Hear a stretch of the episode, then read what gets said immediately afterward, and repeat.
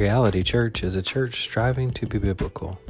We pray that this sermon would help you in your personal walk. Be blessed.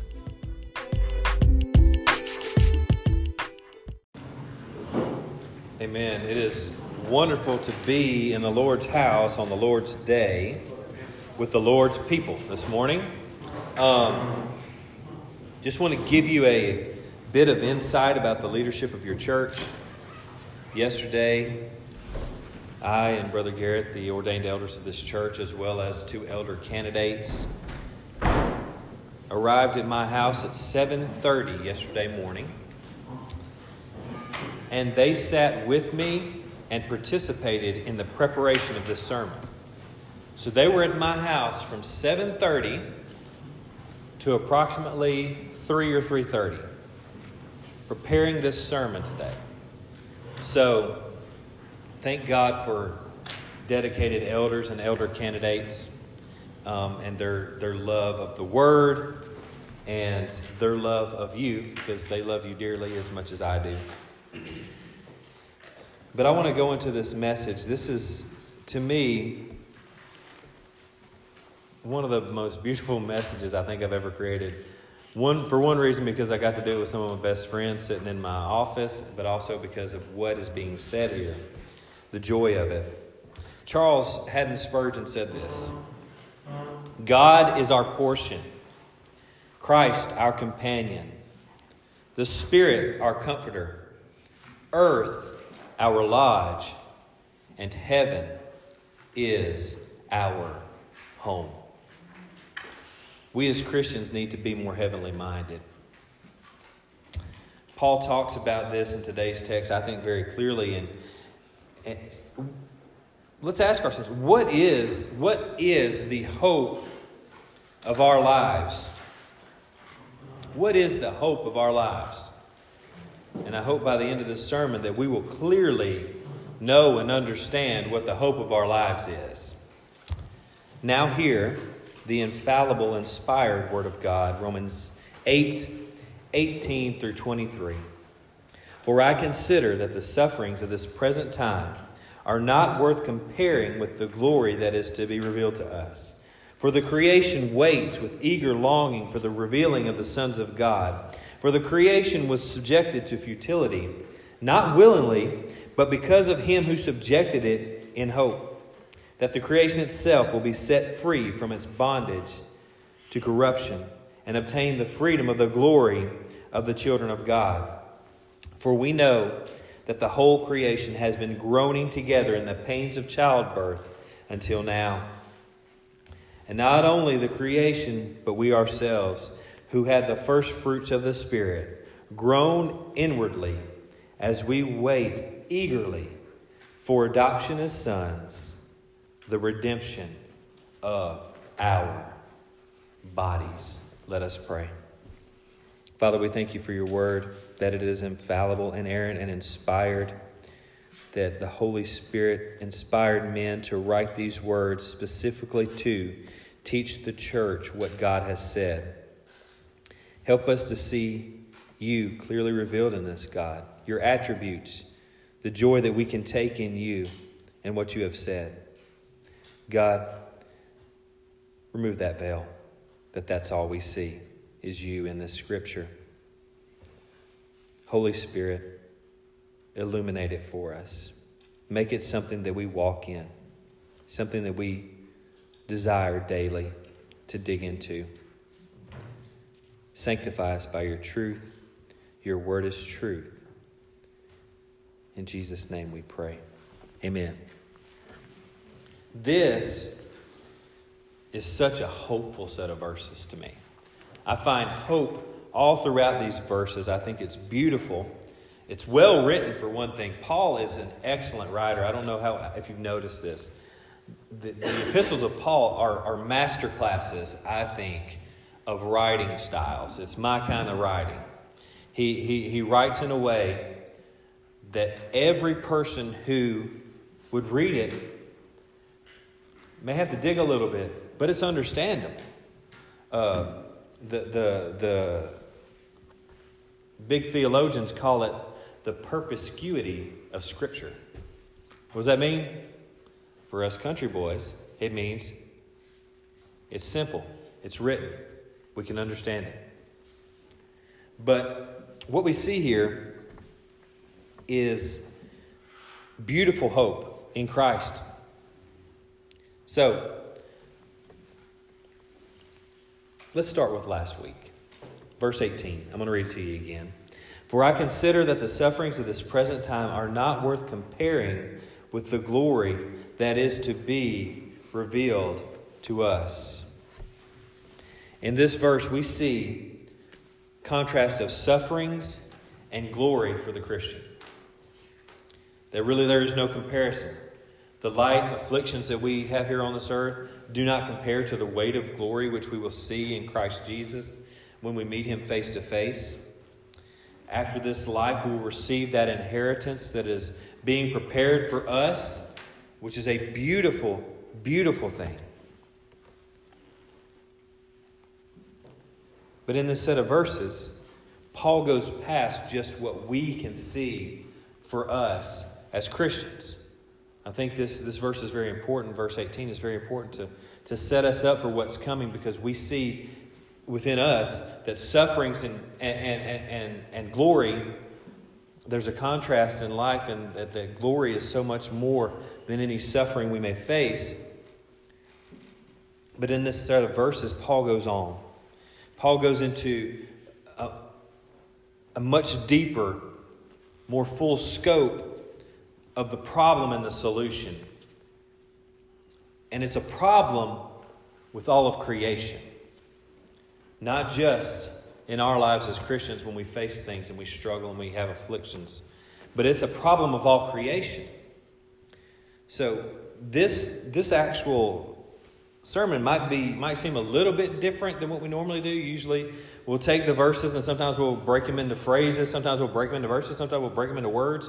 But this one may seem like it's skipping around, but listen, Paul is taking us somewhere specific. So let's just all go on the journey together, okay? We're going to get there. I want to start with verse 20. And listen, if we can all go on this journey, I think it'll change all of our lives. I truly do. Verse 20 is where we're going to start. For the creation was subjected to futility, not willingly but because of him who subjected it in hope. Futility here. Some uh, translations uh, call it frustrations, some call it vanity. It's called many different things, but futility, I think, is an interesting word that I think we need to dig into what it means in the context here. Charles Hodge wrote something in his commentary that I think is awesome uh, uh, about this particular verse and about this actual particular word. In his commentary, he says that futility is the opposite of the perfect state or glory. So, futility is the opposite of the perfect state for, for any person to be in, for the, to be in the glory of God. Futility is the opposite of it. So, he's saying that the world isn't perfect. It's fallen. Can we agree with that? Yeah, I think we can, right? Why is it like this? The verse answers the question. It says, Because of him who subjected it. Who subjected it? Now go with me on this because you're fixing to see in Scripture that I can we can kind of back up what, what we see here and what it is saying. Who subjected it to the futility? God. Why did he subject it to futility? Sin. That's why. Genesis 3. We're going to go through verses 17 through 19. This is after the fall, after Adam ate of the fruit, after Eve was deceived by the serpent, right, and ate the fruit, and then she gave it to her husband, and he ate of the fruit. And what has happened? It is original sin, it is the fall of man. This is what God says to Adam, and to Adam he said, Because you have listened to the voice of your wife and have eaten of the tree of which I commanded you shall not eat of it. curses the ground because of you. In pain you shall eat of it all the days of your life. Thorns and thistles it shall bring forth for you, and you shall eat the plants of the field. By the sweat of your face you shall eat bread, till you return to the ground, for out of it you were taken. For you are dust, and to dust you shall return. Adam's sin changed everything about the order of things. We're no longer just given things on this earth as Adam was. We have to work for our food. We have to work for it. What did, what did God tell Adam when he placed him in, in, in the garden? He said, You can eat of any tree except for that one. Your food's there. But now he tells Adam, Now, though, you will have to till the ground, you will have to work, and you're going to sweat. Who's had a garden? Who's sweated buckets in a garden? Right? Gardening is not easy, especially if you garden like my mama did. My mama didn't make a little cute garden that would feed us as a family. She made a garden pro- approximately the size of two of these buildings. And I'm talking about it was you get home, you start working, you're digging potatoes, you are cutting okra, you're there's a lot of work to it. Adam, when he was placed in the garden, did not have to do that.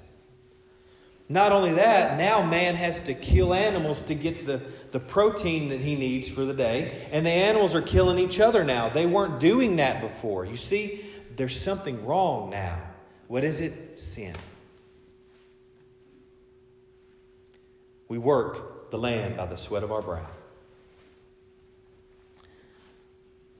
And, and it's the same now, right? What does the Bible say? You don't work, you don't eat, right? You want to get groceries? You better get up in the morning and go to work, right?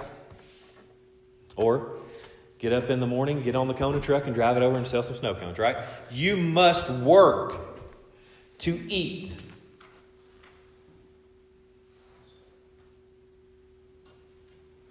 But then the verse adds these two words that don't seem to fit with what the theme of the verse is. You know, we're talking about how the earth is subject to futility. It's the opposite of glory. It's a hard place. There's beauty on this earth, but guess what? It's dangerous. It's a place where we have to work, we have to be alert, we have to do these things. But then he says two words that just don't seem to fit. In hope. In hope. In hope of what? It sounds pretty dire that now that now we don't get to pluck the delicious fruits of the garden.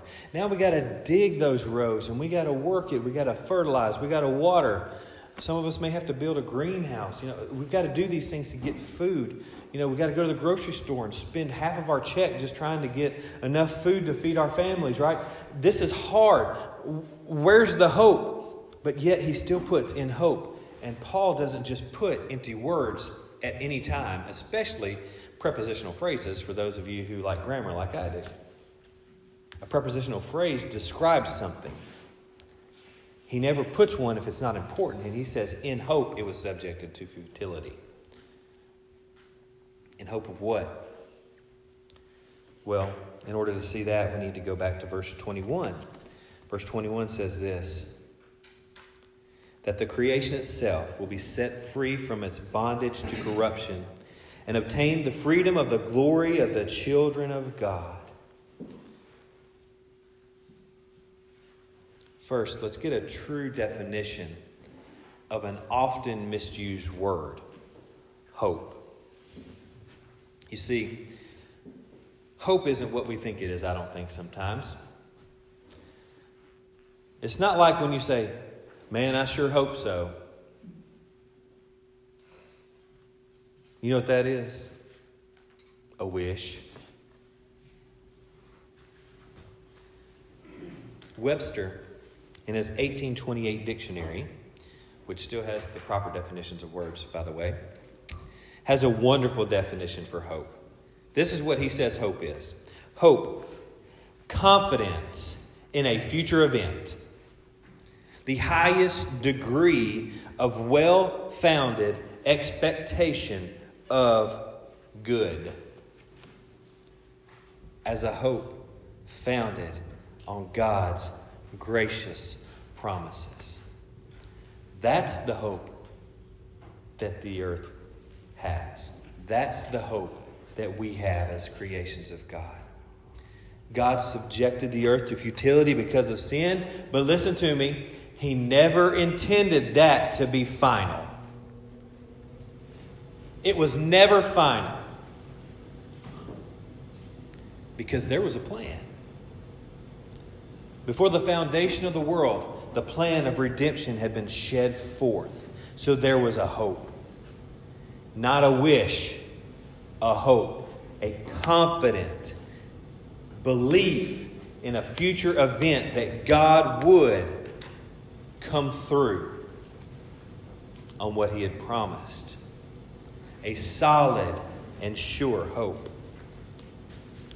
So, what is the hope? What is that solid and sure hope? Well, just before he tells them he's fixing to subject them to futility, that the woman is going to have pain in childbirth, that the man is going to have to work, work, work to get anything in this, in this world, that by the sweat of his brow he will eat, that he will die one day.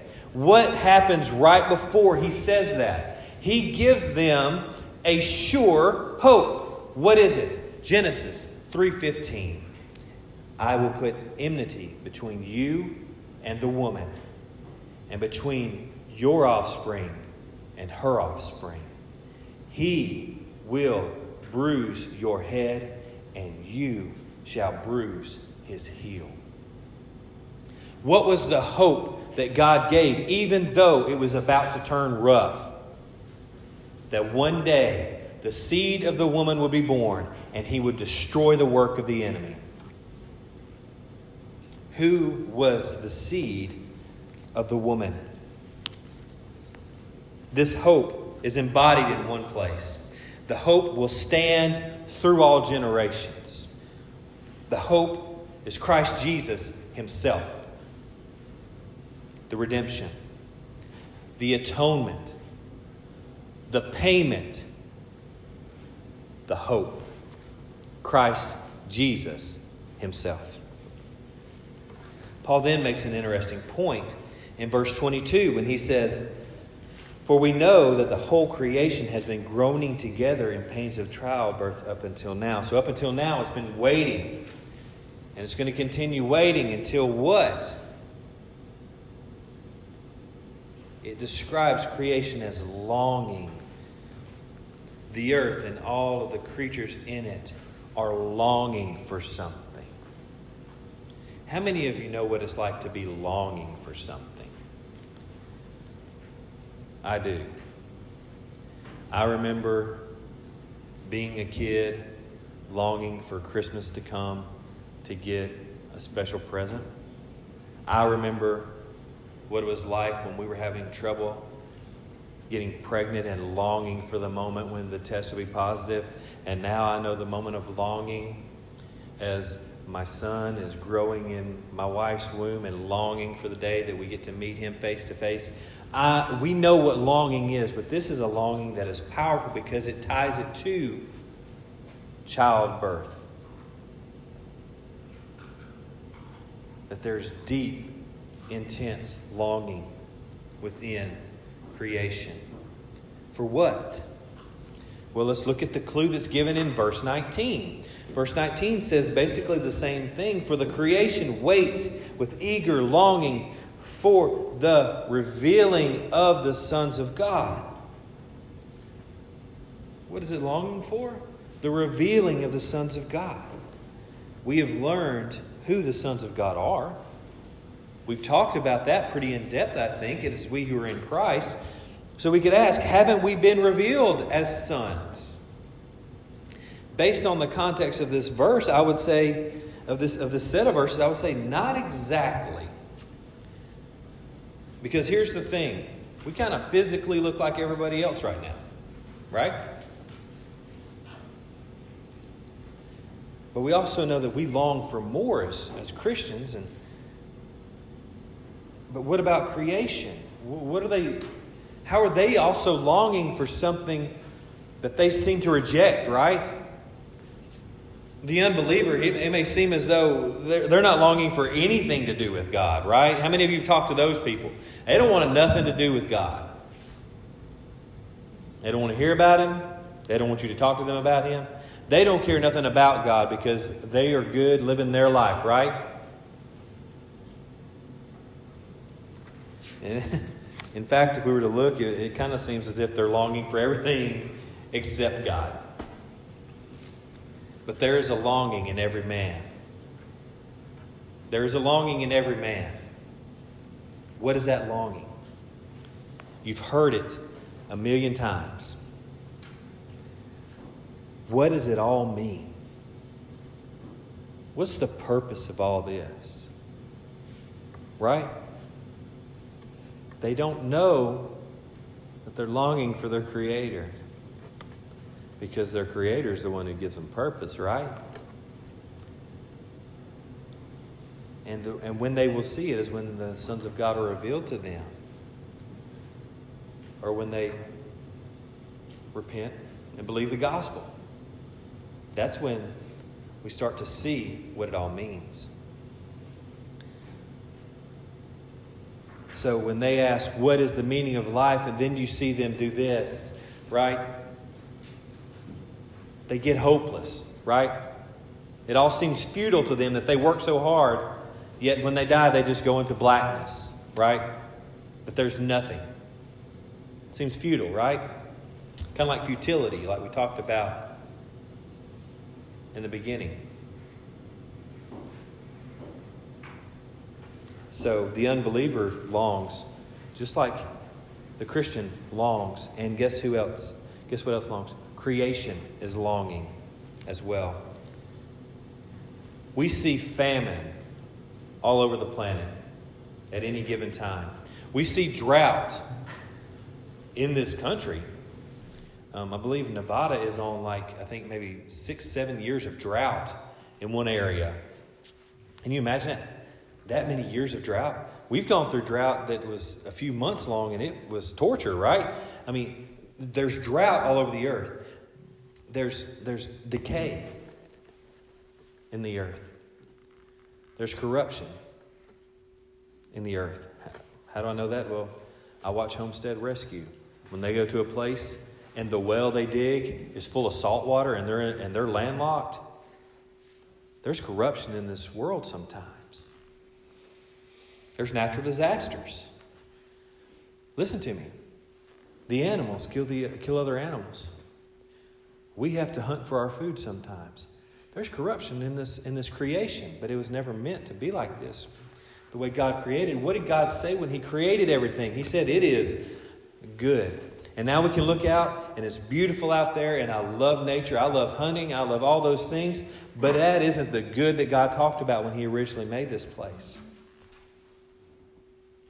It was never meant to be this way.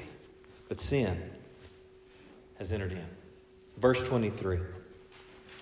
And not only the creation, but we ourselves, who have the first fruits of the Spirit, groan inwardly as we wait eagerly for adoption as sons the redemption of our bodies.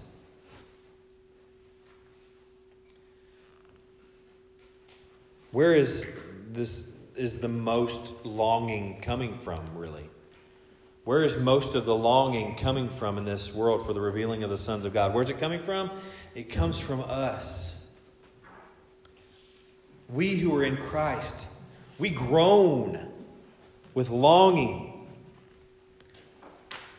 Let's establish what we are seeing here, being explained here by Paul. It says, We who have the first fruits of the Spirit. What does this mean? Because it's, it's an important phrase. What, is the, what are the first fruits in us? A regeneration. Our heart of stone removed. We're given a heart of flesh. We are a brand new creature. Our souls are made brand new, right? That is the first fruits of the Spirit in we who are in Christ. And it's not the final fruits, but it's the first fruits.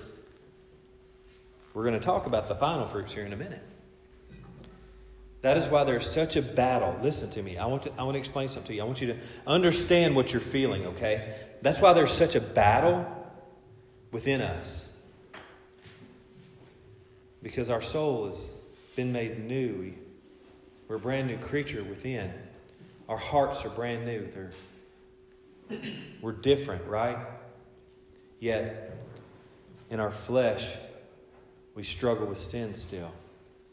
That's the battle within you.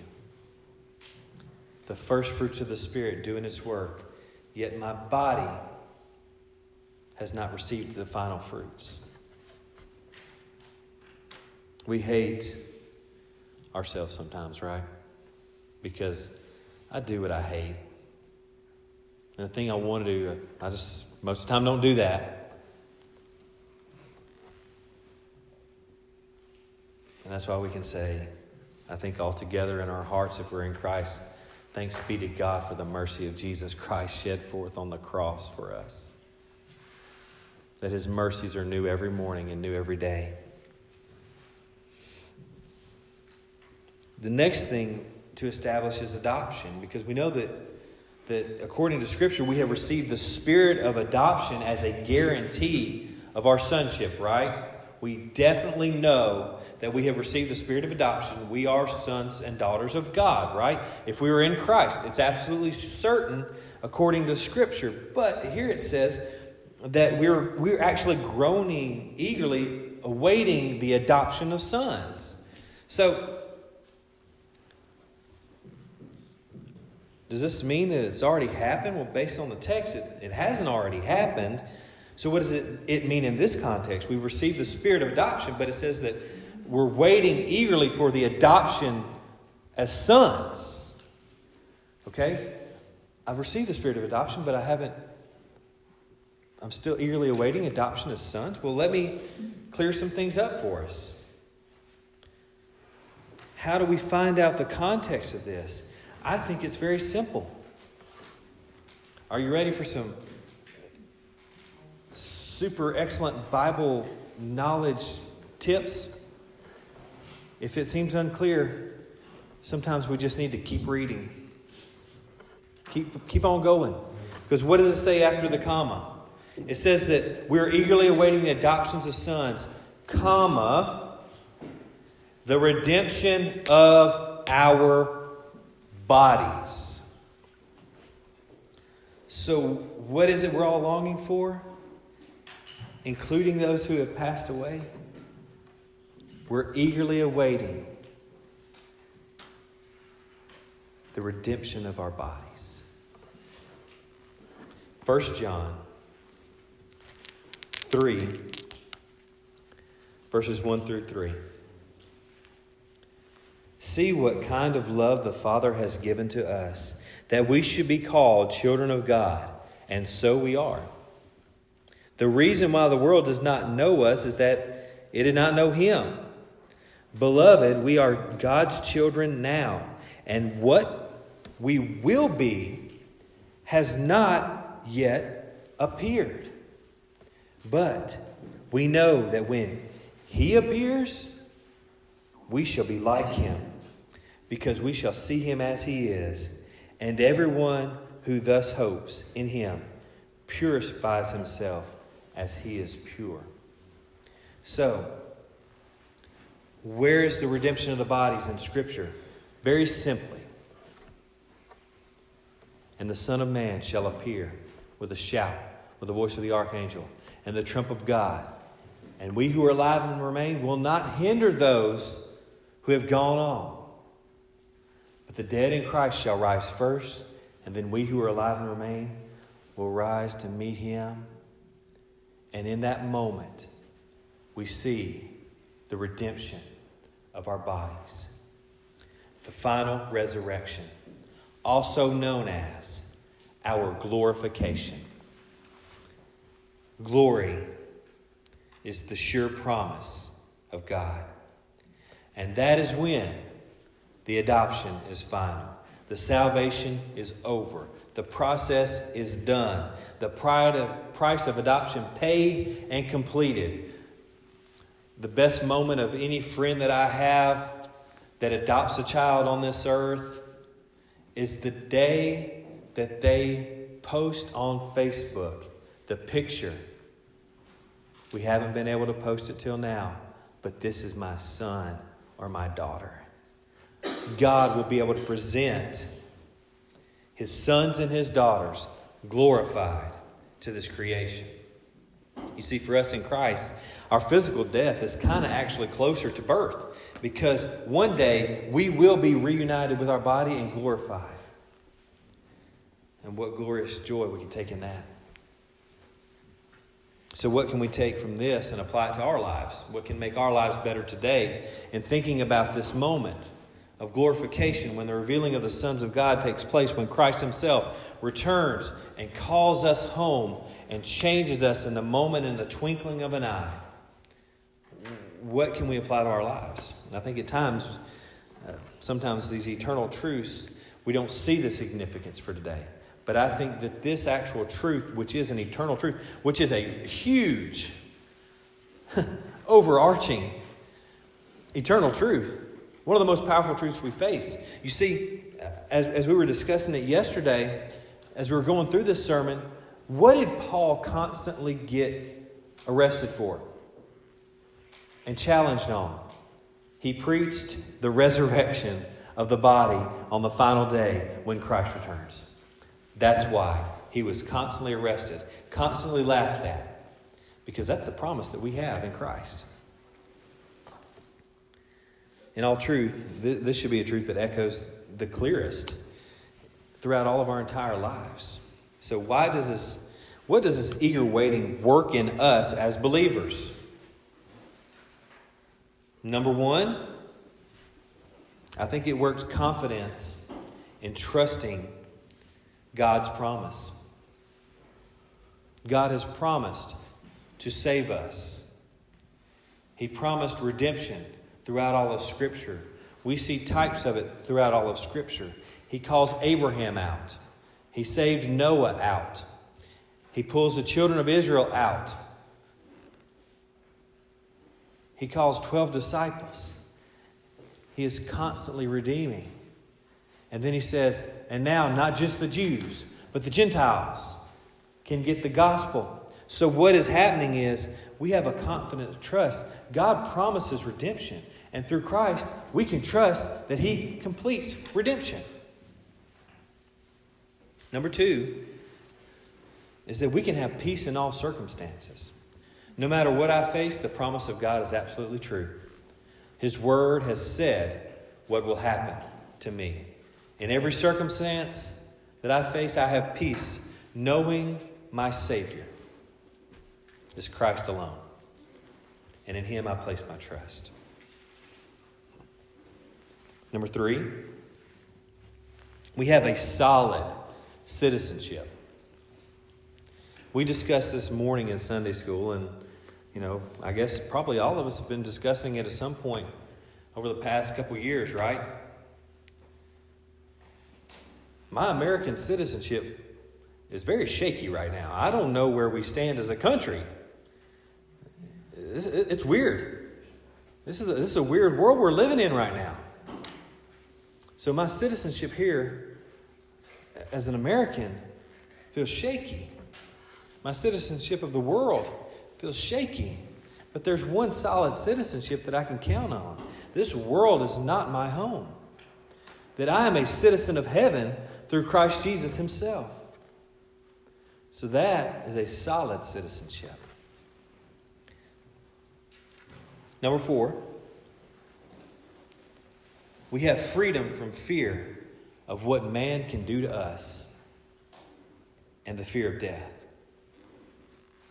We as Christians stand upon the most solid ground of any human being alive. We stand on the rock of Jesus Christ. That no matter what man chooses to do to us, it changes nothing about my eternal state with Christ. That no matter when I die or how I die, my election and complete salvation is set sure only because of Christ and not me.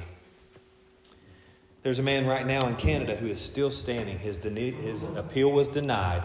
Pastor James Coates is still in jail, and he's going to be there until May 3rd or 5th. May 3rd through the 5th, he's supposed to get a trial. Why is he there? Because he preached the gospel to a full church. And you know what? That's a man. He stands no matter what may come against him. We as Christians need not fear death, for death just brings us closer to our Savior, closer to the time of the glorification when we are reunited with our bodies and we are forever glorified with Christ. We shall be like Him, for we shall see Him as He is. So we have freedom from fear. Number five, we have contentment in knowing that this isn't it. This isn't all there is. This is a moment. This is a breath on the full scale of eternity. This isn't all there is. We look around the world and we see people constantly trying to change the world to fit how they like, but we know as Christians, this isn't it. I'm content with how this is because I know that there is a great, powerful inheritance, wonderfully made by my Savior, waiting for me outside of this world. So this isn't it. This isn't our best life because our best life comes when we are with Christ. So I don't have to try my hardest to make this my best life when I know that my best life is with Him and it's the one that lasts forever. Praise God for that. Number six.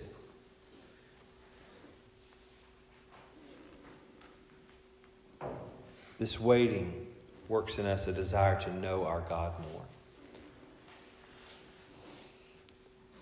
To be in the scriptures where we see Him clearly described, all of His attributes, all of His glory, all of His love.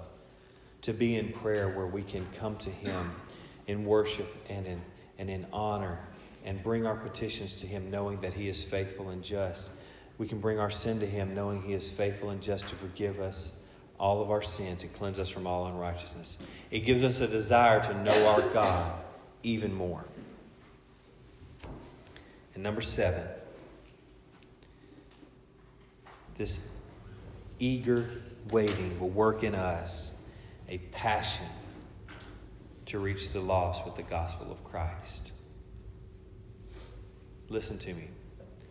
There are people right now who, in their minds, all they can think about is what does all this mean? And what they need is the gospel of Jesus Christ explaining to him that what all this means is, is that God created this world. Man fell in sin. Sin is offensive to our God.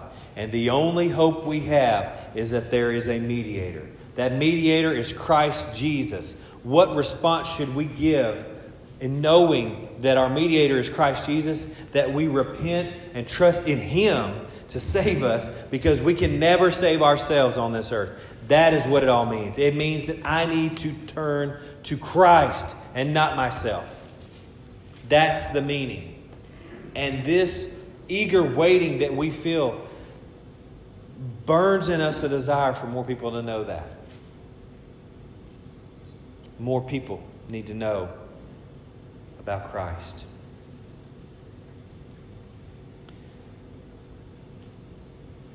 Let me give you a reason why this is such a beautiful thought. This is such a beautiful high idea for us to, to grasp and chew on. Isaiah 11, verses 1 through 9 says this there shall come forth a shoot from the stump of Jesse, a, and a branch from his roots shall bear fruit. And the Spirit of the Lord shall rest upon him the Spirit of wisdom and understanding, the Spirit of counsel and might, the Spirit of knowledge and the fear of the Lord. And his delight shall be in the fear of the Lord. He shall not judge by what his eyes see, or decide disputes by what his ears hear, but with righteousness he shall judge the poor and decide with equity for the meek of the earth. And he shall strike the earth with the rod of his mouth, and with the breath of his lips he shall kill the wicked. Righteousness shall be the belt of his waist, and the faithfulness the belt of his loins. Now listen. The wolf shall dwell with the lamb, and the leopard shall lie down with the young goat, and the calf and the lion and the fattened calf together, and the little ch- and a little child shall lead them. The nursing child shall play over the hole of the cobra. Let me go back to seven. The cow and the bear shall graze, their young shall lie down together, and the lion shall eat straw like an ox. The nursing child shall play over the hole of the cobra, and the weaned child shall put his hand in the adder's den. They shall not hurt or destroy in all my holy mountain, for the earth shall be full of the knowledge of the Lord as the waters cover the sea. I don't know about you, but that sounds pretty nice to me. A restoration. When creation is restored to the creation that God called good.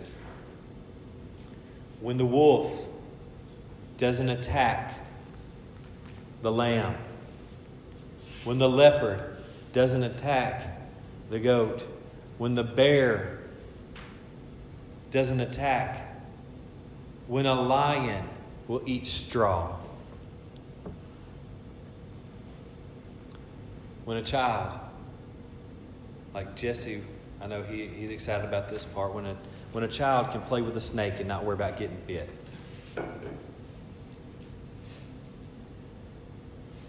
That sounds pretty nice to me. No more pain, no more conflict, no more tears. When Christ comes and restores. I want to read to you one of, I think, one of the most powerful verses in all the Bible. Revelation 21 5.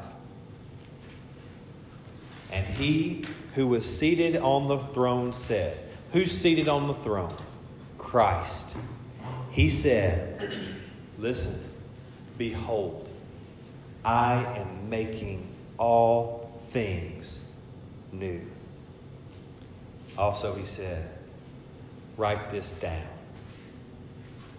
for these words are trustworthy and true.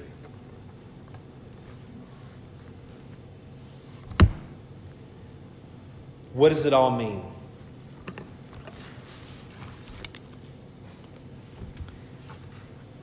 What does it all mean is this?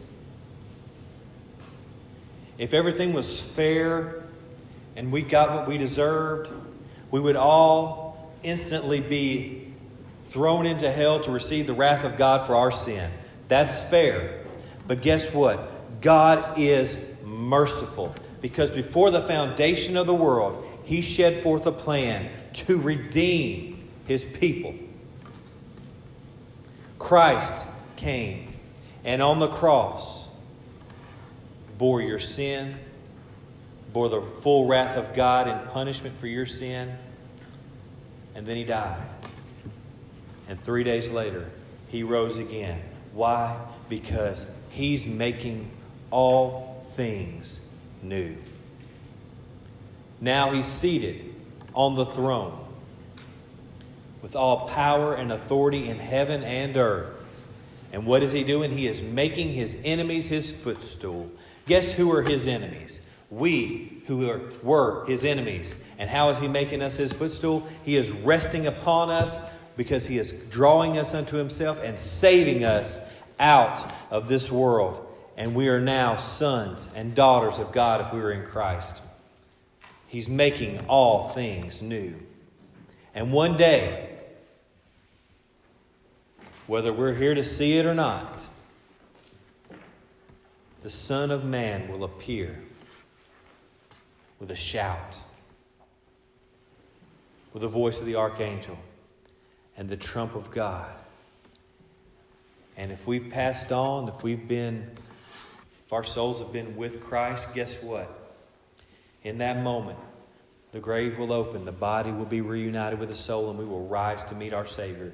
If we are alive to see it, which would be pretty cool because the graves are going to open, and all these saints who have gone before us are going to rise to meet our Savior, that'd be pretty cool too. Then we will join Him, and instantly, in the twinkling of an eye, we shall be changed to what? The glorification the glorified body he has promised through Christ. Because why? Because Jesus is making all things new. And then the wolf will lay down with the lamb, the lion will eat straw. The snakes won't bite, the bear won't attack, because he has made all things new. Comfort each other with this thought one of the highest thoughts in all of Christianity. Let's pray.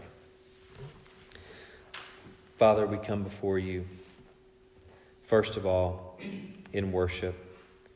For you are worthy of worship. You are worthy of all adoration and glory in this world.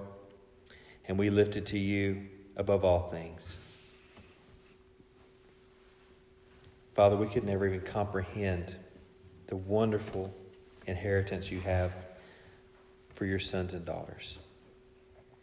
We could never imagine the glory of what awaits us. But we know that you are making all things new. And just as you gave us a brand new heart one day, we will be glorified in the body. No more sin, no more pain, no more conflict, no more evil. We will see you face to face, and we will be like you, for you have been conforming us to your image through the power of the Holy Spirit all along. And one day, the work of our salvation will be completed in us as we stand before you and see you face to face. We are so comforted by this. Father, I pray for those who don't have this comfort in life that may be asking themselves, what does all this mean? God, may they hear the gospel, the truth of what it all means, that their lives may be changed forever, that they may have a hope and a glory to look forward to. Sinner, repent and trust in Christ, for He is your only hope outside of this world. Because this isn't all there is, there's so much more in Him. Father, we thank you for that. Give us peace and joy as we go about our day. We love you, we praise you, and we thank you. In Christ's name we pray. Amen. Amen.